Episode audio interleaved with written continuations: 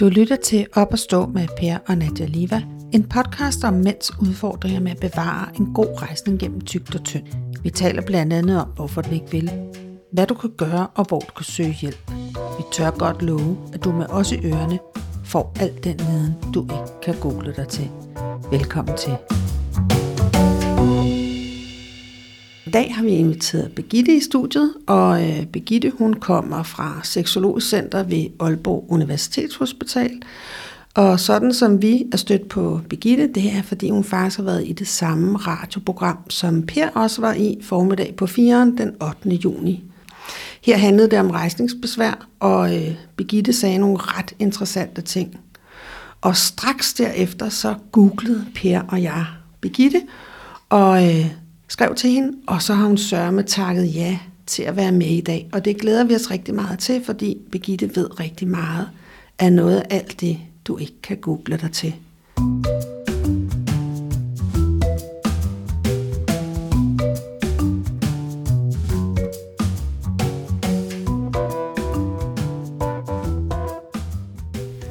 Velkommen, Begitte. Kunne du ikke tænke dig at præsentere dig selv? Det tænker jeg, du gør lidt bedre, end jeg kan. Jo, og tak fordi I måtte komme. Jeg hedder som sagt Begitte. Jeg hedder Sjans Laversen også. Og jeg er oprindeligt uddannet sygeplejerske, og så har jeg en forskerkarriere og øh, en klinisk karriere, hvor jeg arbejder på Seksologisk Center på Aalborg Universitetshospital, hvor min opgave er at se patienter med seksologiske problemstillinger, og jeg ser primært mænd med rejsningsproblematikker.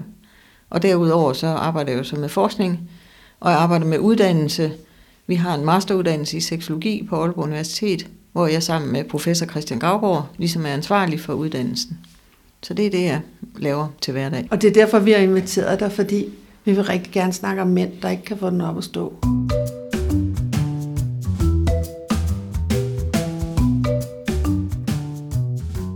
Øhm, når du siger, at du primært ser mænd med rejsningsbesvær, hvad skyldes det så, at de har rejsningsbesvær? Altså, vi ser, altså, øh, vores afdeling er jo en hospitalsafdeling, ligesom alle mulige andre hospitalsafdelinger, hvor patienter bliver henvist. Øh, så vi får patienter, som øh, har fået rejsningsproblemer øh, primært på grund af sygdom og behandling øh, fra øh, sygehusvæsenet. Og så ser vi også øh, nogle øh, patienter, primært unge patienter, som måske har en mere psykologisk betinget rejsningsproblematik. Men det er patienter, som på grund af diabetes, på grund af dissemineret sklerose, på grund af operationer i det, vi kalder det lille bækken, altså tarm, blære, prostata, øh, som får øh, problematikker i forhold til deres rejsningsevne. Kan du ikke prøve at tage lytteren igennem øh, ham, der nu sidder derude, der måske er en af dem, der er blevet opereret? Altså, hvad sker der typisk, når man bliver henvist? Altså, det første er jo, at man skal henvises til os, det vil sige, at man skal have fat i sin praktiserende læge, eller man skal have fat i den sygehusafdeling, hvor man måske går til behandling for eksempelvis sin diabetes eller sin prostatakræft. Øh, så bliver der sendt en henvisning til os, og så kigger vi på den henvisning, og så får patienten en tid øh, hos mig eller hos en af mine kollegaer. Og øh, den henvisning står der selvfølgelig en lille smule på, øh, hvad det nu kan dreje sig om, den her problematik. Men vores første samtale hos os, at det er sådan, at det er der, hvor vi afdækker problematikken. Og der taler vi med patienten, og vi vil meget gerne have partneren med. Øh, og der bruger vi den første times tid til ligesom at afdække, hvornår er problemet opstået, hvor, hvor, hvor udbredt er problemet. Fordi der er jo nogen, som har en lille smule rejsningsproblem, og så er der nogen, der overhovedet ikke kan få rejsning. Og så øh, planlægger vi sammen med patienten øh, et behandlingsforløb, og der tager vi udgangspunkt i øh, dels jo selvfølgelig problematikken, men også de behandlingsmuligheder, vi har. Og der har vi både medicinsk behandling, og de fleste kender jo det, vi kalder PD5-hæmmerne, og der må jeg jo så ikke sige Viagra, men det er den, øh, Viagra er en PD5-hæmmer. Og så har vi jo mulighed for også at give øh, behandling med øh, injektionsbehandlinger, og så har vi også nogle hjælpemidler, øh, noget man kalder en vakuumpumpe, øh, penisringe og, og andre hjælpemidler, som vi skitserer for patienten, og vi kan vise dem, vi har det hele liggende hos os, øh, i seksologisk center, og så lægger, laver vi en plan derfra sammen med patienten og partneren. Men nu, nu spørger jeg bare, det er fordi, du kommer jo helt op fra Aalborg. Jeg Ja. formoder ikke, at, at øh, en, der kommer fra Hillerød, har lyst til at tage til Aalborg. Sikkert ikke. Så, så tænker jeg sådan lidt, øh, hvor, hvor søger de så hen? Dem, som er måske herover eller på Fyn, eller andre steder i landet. Ja, altså øh, problemet i forhold til seksologien er jo, at der findes meget få steder, hvor man behandler. Øh, men her i Københavnsområdet er der jo seksologisk klinik på Rigshospitalet, som er en mulighed, hvor man kan blive henvist til. Og, øh, og der er også efterhånden nogle øh, specialafdelinger,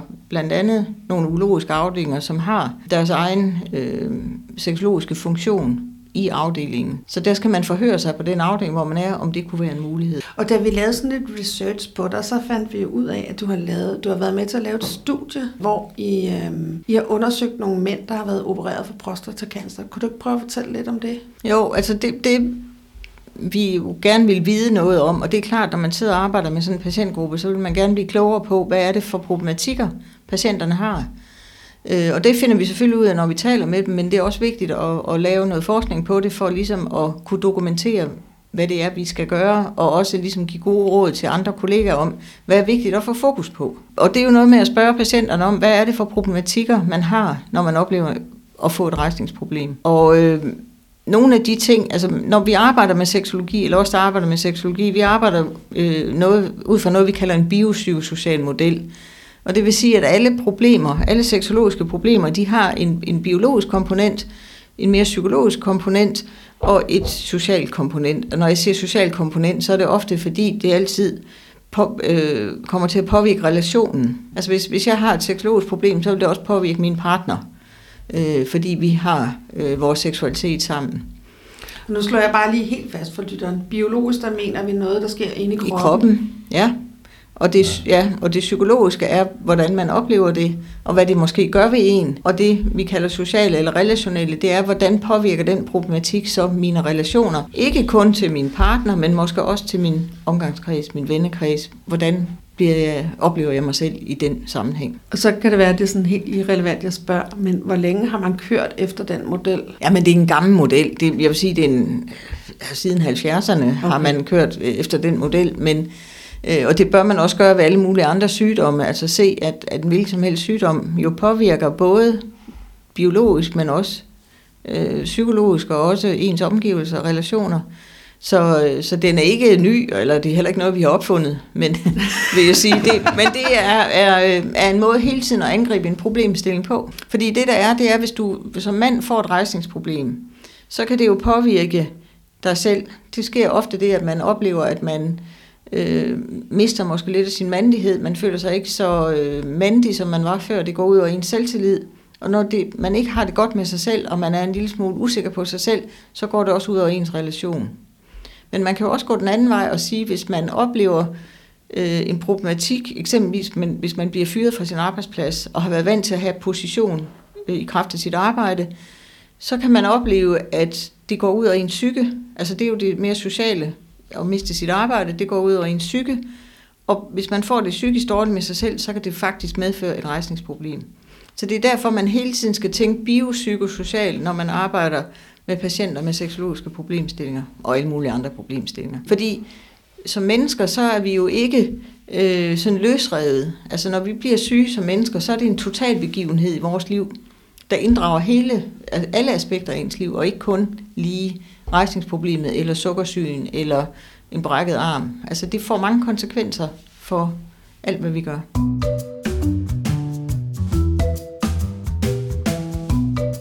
Men det, jeg tænker, der kunne være interessant at dykke lidt ned i, det er, lad os nu sige, nu har vi en, øh, en, en, en patient, som kommer ind, og han er prostataopereret, og øh, lad os antage, at øh, han har ikke fået en, det, man kalder en nervebevarende Mhm. operation.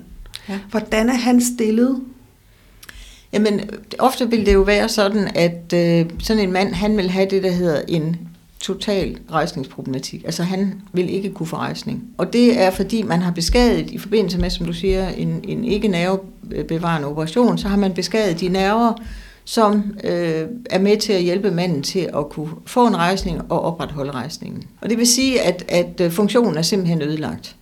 Og det, det kan man jo sige, at det er en ren øh, mekanisk øh, skade. Altså nervebanerne er simpelthen skåret over. Og det er det, fordi man i forbindelse med operationen ikke har kunnet undgå det. Fordi operatøren er meget opmærksom på det, øh, fordi man selvfølgelig gerne vil undgå, at patienten øh, får et rejsningsproblem.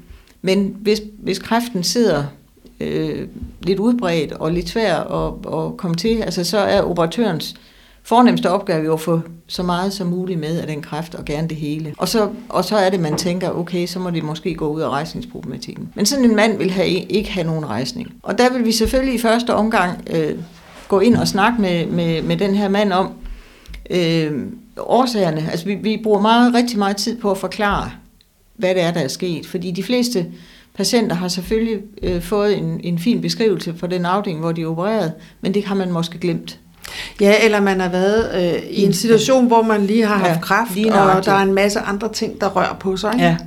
Så vi starter altid med at, at give en forklaring på, hvorfor har du fået den her problematik. Og vi snakker også meget om det der med, at man sagtens kan have et godt sexliv, uden at kunne få en rejsning. Øh, fordi de, øh, langt de fleste mænd kan sagtens få en orgasme og en udløsning på slap penis. Og det vil sige, at, at øh, man kan godt have et godt sexliv. Og så er der nogle... Altså, og ja. når du siger det op i mit hoved, så tænker jeg, hvordan Altså, det kan jeg slet ikke se for mig. Jo, jeg kan godt se ja. for... jo, men man kan godt onanere på en slap penis. Okay. Det kan godt lade sig gøre. Det er, ja. god, det er god viden. Hvad er responsen for de mænd? Fordi, øh, altså, hvad er deres oplevelse af at skulle gøre det på en slap penis? Jamen, de fleste har gjort det. Altså, der er nogen, som... Altså, man kan jo ligesom sige en... en øh, altså, man, man har lavet nogle studier i forhold til øh, seksologisk behandling af kræftpatienter. Og der viser det sig, at en tredjedel egentlig har det fint, som de har det og behøver ikke at få gjort noget ved det.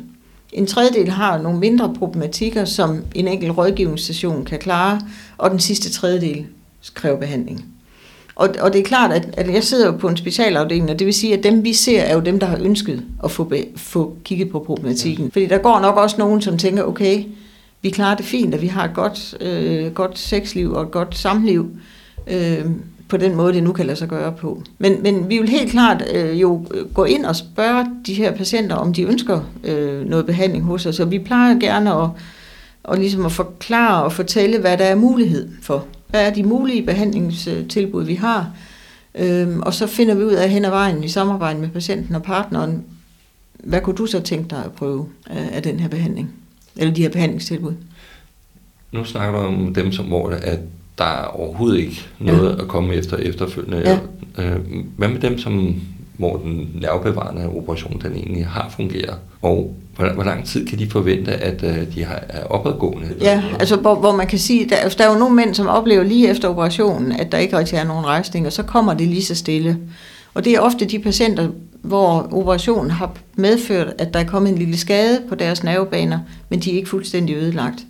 Og der siger man jo op til en 4-5 år efter, at man har haft nerveskade, vil der godt kunne komme en øh, regenerering, som vi kalder det. Altså der vil nerven godt kunne øh, heles igen. Og det vil sige, at, at de patienter, der er stort håb for dem, for at de får en spontan rejsning igen. Men kan man hjælpe sig øh, til at ruske op i de der naver? Hvad kunne man gøre for at ruske lidt op og sige, hey, ja. du må gerne, øh, ja. det er hernede, det foregår, ja. vi skal hele. Den er vej. Ja, det er den her vej. Ja, men, men øh, og det er klart, at, at øh, altså, jeg vil sige, der ligger ikke så meget evidens på det område, men, men det man sådan teoretisk siger, det er, at jo mere frisk blod, der kommer til et område, som har været skadet, jo bedre. Og det vil sige, at der skal være noget muskelaktivitet i området, så man kunne bækkenbundstræne. Øh, og det får mænd, der er opereret for prostatakræft, også instruktion i. Fordi øh, det friske blod, det bringer ilt med, og det bringer næringsstoffer med. Så hvis der er et område, der ligesom skal gro, så er det godt, at der kommer frisk blod ned til området. Og så plejer jeg også at sige, onanere. Øh, kom i gang med det. Find en teknik, hvor, hvor det kan fungere med. Og så har vi også nogle patienter, vi øh, instruerer i, øh, i at bruge det, der hedder en vakuumpumpe, som er en, en cylinder, et cylindrisk rør, som man øh, sætter penis ned i, og så er der en pumpefunktion, hvor man så laver et lufttomt rum, laver simpelthen undertryk, og i det, man laver undertryk, så, så trækker man blod ud i penis. Øh, det er dog primært venøs blod, man trækker ud, men det giver alligevel noget aktivitet. Og det, det også gør, det er, at det motionere svulmelæmerne. Svulmelæmerne, de ligger inde i penis, og det er dem, der bliver blodfyldte i forbindelse med rejsning. Så i virkeligheden kunne man bruge en vakuumpumpe ja. pumpe til genoptræning. Det er jo ikke nødvendigvis, fordi du skal have sex, Ej. men du kan bruge det til ligesom at stimulere ja. området. Vi anbefaler vores prostatakræftpatienter at få en vakuumpumpe og bruge den to-tre gange om ugen, hvor de simpelthen øh, trækker blod. Vi kalder det at motionere svulmelæmmerne. Så kære mand, dig der sidder derude og løber med, Ja. og som måske har haft prostatacancer og ikke har fået det her råd før, så er det måske en vej, du skal... Ja. En vakuumpumpe, en god vakuumpumpe er dyr. Men fordi man er blevet opereret for kræft, så øh, skal man have den som hjælpemiddel fra kommunen. Og der kan man øh, få hjælp af sin sagsbehandler, eller man kan få hjælp af sin afdeling, hvor man øh, har gået til behandling. Fordi så kan man øh, på den måde sende en, en henvisning med henblik på øh, tilskud til hjælpemidler. Det er virkelig god viden, du giver der. Tusind tak.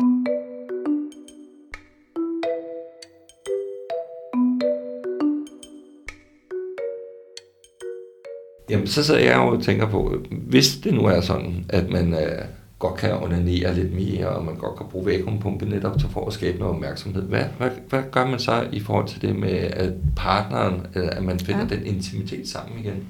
Altså noget af det vigtigste, vi snakker om, det er jo netop det der med, at, at hvis den ene får oplevet et seksologisk problem, så øh, kan, kan den anden, altså partneren, have en tilbøjelighed til at trække sig en lille smule af skræk for måske at komme til at lægge op til noget, man er bange for, at den anden ikke kan, og derfor trækker man sig. Og det samme kan patienten, nu kalder vi vedkommende patienten, der har et problem, være bange for at måske at give sin partner et knus eller et klem, af skræk for, at partneren så tror, at nu lægger jeg op til sex, og det kan jeg jo ikke, så jeg må hellere holde mig helt væk. Så det vigtigste er at få åbnet op for dialogen, og derfor vil vi altid gerne have partneren med.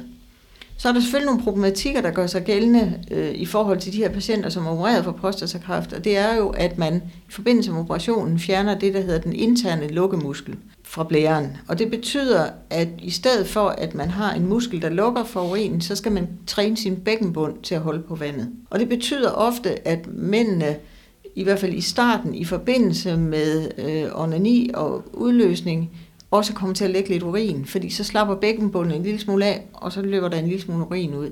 Og det kan være en udfordring i, øh, i en parrelation, fordi urin, det ved vi jo godt, stadigvæk sådan er lidt forbundet med noget skamfuldt. Det er skamfuldt at tisse i bukserne, Øh, det er skamfuldt at lægge urin, og det kan være sådan en lille smule, nogen synes, det er en lille smule ulækkert. Så det kan være en udfordring. Altså vi plejer samtidig at anbefale, at, man, at manden så kan tage et kondom på, fordi det er ikke store portioner urin. Man kan gå ud og tisse lige inden man måske skal have samleje eller have øh, en seksuel aktivitet, og så kan man tage et kondom på, så, så lægger man i hvert fald ikke. Og man kan, vi anbefaler jo også at prøve på at snakke med parret om, og nu er det alt efter, øh, hvilken seksuel relation de har haft tidligere. Øh, det der med, om, om man er vant til at nusse og kæle for hinandens kønsorganer, eller hvordan ens sexliv har været, fordi så kan man jo sagtens øh, som partner hjælpe ens mandlige partner med at, at onanere, eller øh, give et blowjob, eller hvad det nu kunne være, men altså øh, for at få, den, få gang i, øh, i noget seksuel aktivitet igen. Mm.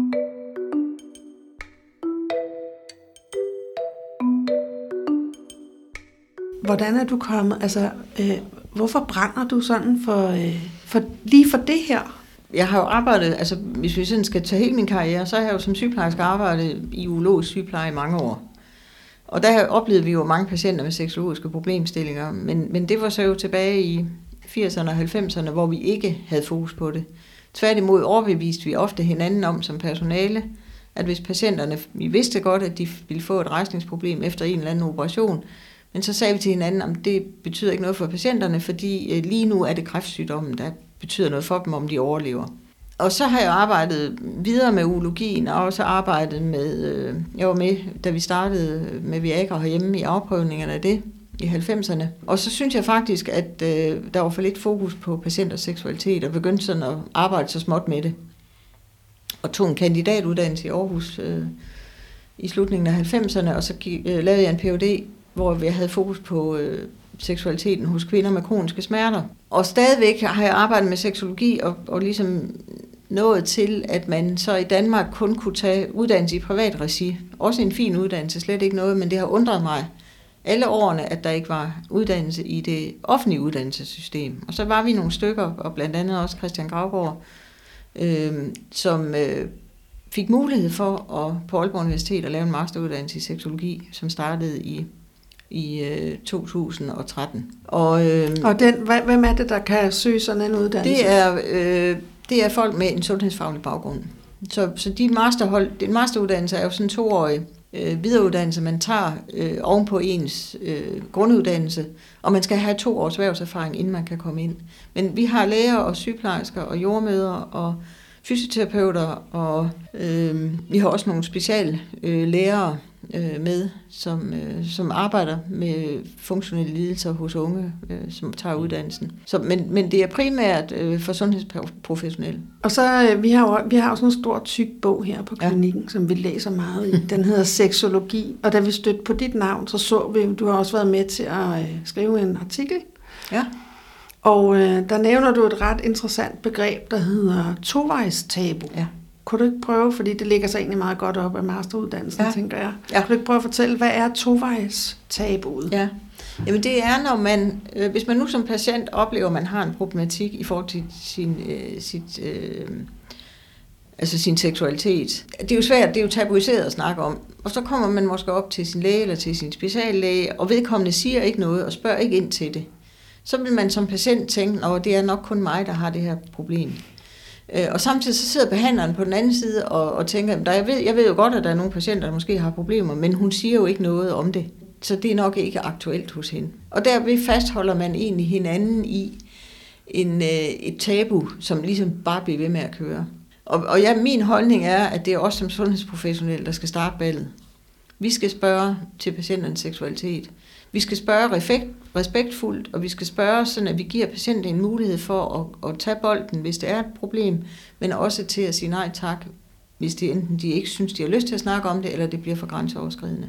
Og der mener jeg, at man kan spørge sådan lidt i tredje person. Vi ved, at der er andre patienter, der er opereret for prostatakræft, der får rejsningsproblemer. Er det et problem for dig? Er det noget, du synes, vi skal gøre noget ved, eller hvad tænker du?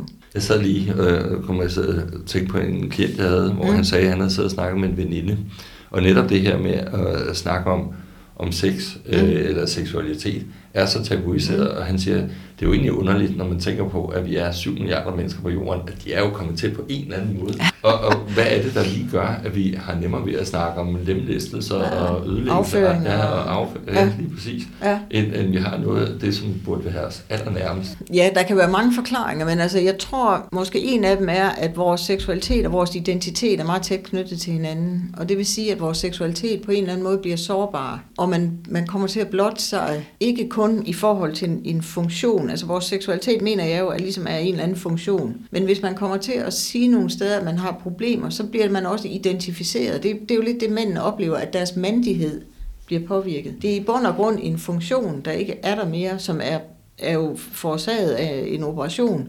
Men, men det er hele manden, der bliver påvirket. Man oplever også det samme med kvinder. Øh, nogle kvinder, som bliver opereret for brystkræft, eller som får fjernet livmoren, oplever også den der følelse af deres der, altså, at de bliver ukvindelige. Altså deres kvindelighed simpelthen forsvinder, og de er bange for ikke at slå til, og de er bange for, om deres partner ikke føler, finder dem attraktive nok. Øh, og jeg tror, det har, jeg tror måske, det har noget med det at gøre, for jeg plejer samtidig at sige, øh, jeg oplever også nogle mænd, der siger, at det der med, at, at deres mand de også bliver påvirket, hvis de bliver afvist af deres partner seksuelt. Altså hvis de nu lægger op til noget seksuelt, og så bliver afvist. Hvis de sådan føler, at de bliver afvist gang på gang, så, så, øh, øh, oplever de, at det går ud over deres selvtillid. Og hvor jeg prøver at sige til dem, at du bliver jo ikke afvist som dig, du bliver afvist på en handling, som du har lyst til lige nu, som hun, hvis det er en kvindelig partner, ikke har lyst til. Øh, men, men der, jeg tror, den der sammenhæng mellem, at man føler, at det er mig, der bliver afvist, det er ikke den seksuelle handling. Og det tror jeg, den der kobling. Og derfor tror jeg, at vores seksualitet er sårbar, og når noget er sårbart, så holder man det lidt for sig selv. Øh, og det er jo det samme, at man er mange, meget få vennekredse og veninder og sådan noget, hvor man snakker om ens seksualitet. Det bliver altid øh, mere... Jeg tror, man... Altså man plejer jo at sige, at man... Altså hvis man laver spørgeskemaundersøgelser, man får aldrig noget nok at vide om folk, hvor meget cigaretter de ryger, og hvor meget kvinder vejer, og om folks sexliv i detaljer, fordi man holder det for sig selv. Altså, det, det er på en eller anden måde tabuiseret stadigvæk. Man ja. nedtoner det, ikke? Jo, Ej, jo eller, kun... eller også altså enten nedtoner man meget, man eller, eller også, hvor meget sex man har. Ikke? Altså, det er jo altid... Ja, ja. Øh, og, og så tænker man, hold nu kæft, man, de har sex tre gange om ugen, og hjemme der er det måske en gang om måneden, ikke? Ja. Altså, og så siger man i hvert fald slet ikke noget. Fordi så, så lever man ikke op til normerne. Jeg tror, at øh, sex bliver meget øh, nedprioriteret også i børnefamilier. Og, sådan. og det, det er fuldstændig okay, at man, man i mange perioder ikke har sex, fordi Det er sådan, det er. Men det vigtigste i alle relationer, det er, at man bibeholder noget intimitet og noget nærhed. Fordi det er det, der skal holde os sammen i parforholdene i dag. I dag skal vi jo ikke være sammen, fordi vi ikke har råd til at være alene. Øh, og man kan jo sagtens være single og have et godt liv. Men, men det, der holder par sammen i dag, det er, at man gerne vil være sammen. Hvordan definerer man egentlig sexliv? Altså, hvad indgår? Altså, skal der være penetration? Nej. Eller hvad, hvordan vil du definere sexliv? Jeg vil definere det som nærhed og intimitet, berøring, øh, og der behøver ikke at være øh, altså penetration, og der behøver heller ikke være øh, orgasme og udløsning. Men det er øh, egentlig samliv er måske en bedre betegnelse, Ja. fordi når, når, når du siger sexliv, så er det fordi, så er kønsorganerne også blandet ind i Ja. ja. det på en eller anden måde. Så samliv. Samliv. Hvad er din erfaring med øh, manden eller mænd, der er blevet opereret, som havde et samliv og et sexliv før, kontra dem, der ikke havde i forhold til at øh, komme igennem et sygdomsforløb? Øh, jamen jeg, jeg tror, at øh, jeg tror ikke, man kan skelne på den måde. Øh, det er klart, at hvis du har en partner, så, øh, i forbindelse med et sygdomsforløb, så kan det være nemmere at komme igennem, for så har du en at støtte dig til. Men i dag er der jo, øh, har man jo mange nære venner og bekendte, øh, også når man er alene og bor alene. Øh, så på den måde tror jeg ikke, øh, man kan sige, at det ene er bedre end det andet. Men man kan sige, at der er mange mænd, som, øh, hvis de er singler, som synes, at det er enormt svært at skal ud på det frie marked igen øh, efterfølgende øh, og, og, og har et rejsningsproblem og skal ud og, og sælge sig selv, som nogle af dem siger. Hvad råder du ham til? Første omgang, så, så, øh, så råder jeg folk til at, og, øh, at være ærlige omkring problematikken. Meld ud, fordi det kunne jo lige så godt have været, at man manglede en, en fod eller et ben eller en arm. Altså, så, så vær åben omkring problematikken, og det er der mange, der ikke har lyst til. Og man kan sige, hvis vi kan behandle dem, som jeg fortalte om før, øh, med injektionsbehandling, og det foregår på den måde, at man giver sig selv en indsprøjtning i, i penis cirka 20 minutter før man skal have rejsning eller have samleje, og så hjælper den medicin en til at få en rejsning. Øh, og så siger jeg, hvis, hvis, vi har, hvis de har lært øh, eller fået den medicinske behandling, og den virker på dem, så er det at, at gå i byen og finde en, en partner, øh, så kan man jo bare sige, hvis man begynder nu så kæle lidt, jeg skal lige ud og tisse, og så går man lige ud og tager indsprøjtningen, og så kommer man ind, og så, og så er man klar. Og så med tiden jo få endelig få sagt det, fordi altså, det, det vigtigste i alle relationer er jo, at man på en eller anden måde har en, en åbenhed og, Og en en, tryghed og en ja. fortrolighed ved hinanden.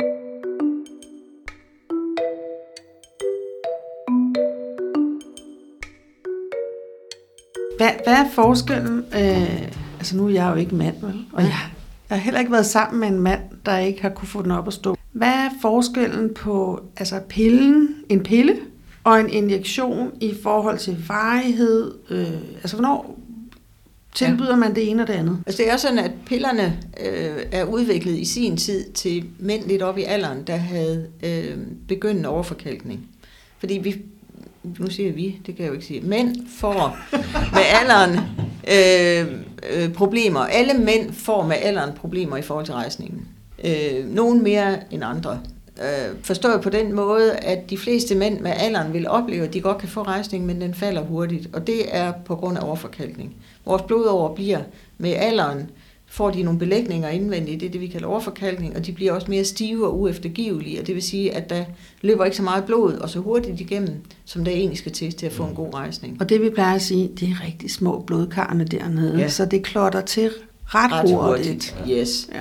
Og øh, så, så øh, Viagra og den gruppe, som hedder PD5-hæmmer, de er lavet til den patienttype. Og det vil sige, de virker ikke på mænd, der har en komplet nerveskade. Altså prostataopererede mænd, der har en komplet øh, nerveskade, de kan ikke få hjælp af PD5-hæmmeren. De skal have injektionsbehandling. Og der findes øh, tre forskellige stoffer i Danmark, og det er nogle stoffer, hvor man så sprøjter dem ind, som sagt, i, øh, i svulmelæmet. Og så kommer virkningen efter cirka Hvad er det, der gør, at den virkning den dukker op? Jamen det er fordi, den hjælper med at lukke for tilbageløbet. Ja, Der er sådan lidt gas- og vandmester øh, princip snak i det. Det er, at på en eller anden måde, så øh, er den ventil, der lukker... Altså det, der sker i forbindelse med rejsning, det er, at der løber blod ned i svulmelæmerne. Samtidig med, at svulmelæmerne bliver fyldt, så lukker øh, er der en mekanisme i den hinde, der er omkring svulmelemmerne, der lukker for tilbageløbet. Og, og, og hvis man sådan kunne forestille sig, også med alderen, så bliver den der øh, ventil, jeg plejer at sige sådan en tilbageløbsventil, den bliver en lille smule utæt, den står stiver lidt, og det er der, med rejsningen falder. Øh, injektionerne hjælper med en hurtig blodfylde, og dermed også med en, øh, en bedre lukning. Det, det er egentlig også det, jeg egentlig forestiller mig. Ja. Jo større spænding du kan få indeni, ja. jamen jo større sandsynlighed for, at aflukket er, er bedre. Ja. Ja. Øh, så, så de der semi-æggede tissemænd, som ja. jeg plejer at snakke til, ja. jamen de, de har det jo med, at de kan ikke skifte stilling, Ej, så falder den. Så falder eller, den, ja den falder hurtigt, ja. fordi at de aldrig har fået en helt ordentlig ja. op at stå. Der kan man anbefale mænd, som har nogenlunde fornuftig rejsning, at, at være stående i forbindelse med samleje, fordi ja. så er der mest blod samlet ned i det lille bækken, yes. og det er noget af det blod, man jo skal bruge til rejsningen. Hvis man kan finde nogle samlejestinger, fordi det, det værste er næsten, hvis manden lægger sig ned på ryggen, øh, så falder rejsningen altså næsten det med det samme. Jeg synes, der kommer nogle rigtig gode råd frem her, ikke? Kære mand, rejs dig op og giv hende ordentlig, eller ham for den sags skyld, ja. så er det op at stå mm. i mere end en ja. Og så kan, det, så kan man jo bruge det, der hedder en penisring. Hvis man først har en god rejsning, så kan man sætte en penisring eller øh, helt omkring roden på penis, som, som lukker af for tilbageløbet, og det vil sige, så kan man bibeholde rejsningen. Men man skal have en god rejsning, før man kunne sætte den på. Og der fik vi faktisk på et tidspunkt en henvendelse, som vi har, som vi aldrig nogensinde har offentliggjort. Åh, oh, det kan du lige så godt sige med det samme. Det, ja. Der var en kvinde, der sagde, at øh, de synes ikke, at de der penisringen fungerer, men elastikken fra en bundersbar var meget bedre. Ja, og gerne to. Men uh, helt klart, helt klart, og der er det bare at være kreativ. Jeg har en patient, som synes, at uh, ventilgummi, gammeldags ja, ventilgummi, du ikke bare køber et kort stykke, men et langt stykke, virker bedre. Så det er bare at være kreativ. Nå, så den var ikke helt Ej, dum, den med asparsen? Det, man skal huske med en penisring, det er, at den må højst sidde i 20-25 minutter. Så skal den af, fordi ellers så lukker man jo for iltningen til området. Ja, det går ikke. Nej.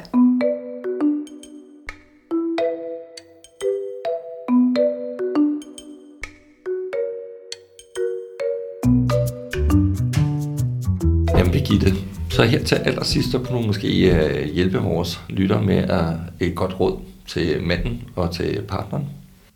Altså et godt råd, det er jo altid svært, fordi jeg synes, der er mange. Jeg tænker, i en, i en parrelation, noget af det vigtigste, det er åbenhed. Det er at lade være at gå og putte med problemet. Øh, og det kan være svært at overkomme, fordi det netop er tabuiseret, og, og der er meget forlegenhed, der er meget skam og skyld forbundet med ikke at kunne få rejsning. Og så søge hjælp. Fordi der er hjælp at hente. Altså, der er altid et eller andet, vi kan gøre. Så, så, så det vil være, og til partneren vil det være, øh, gå, til din, gå til din partner, øh, vis, at, at øh, du holder af med ham eller hende, selvom om den her problemstilling er der, og at du gerne vil være med til at hjælpe med at løse den. Fordi alt seksualitet udspiller sig jo, nej, man har også sex med sig selv, men ofte i en relation, og, og de skal også løses i relationen.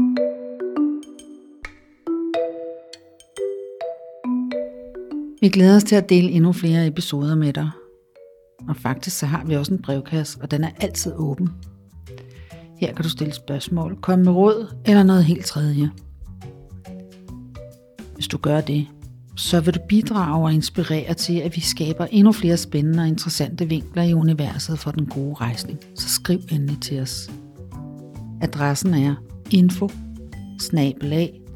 herkulesogko.dk finder den også som et link i teksten herunder. Vil du være sikker på at få besked om nye afsnit? Anbefaler vi, at du abonnerer på podcasten, for så sker det nemlig helt automatisk. Tak fordi du lyttede med.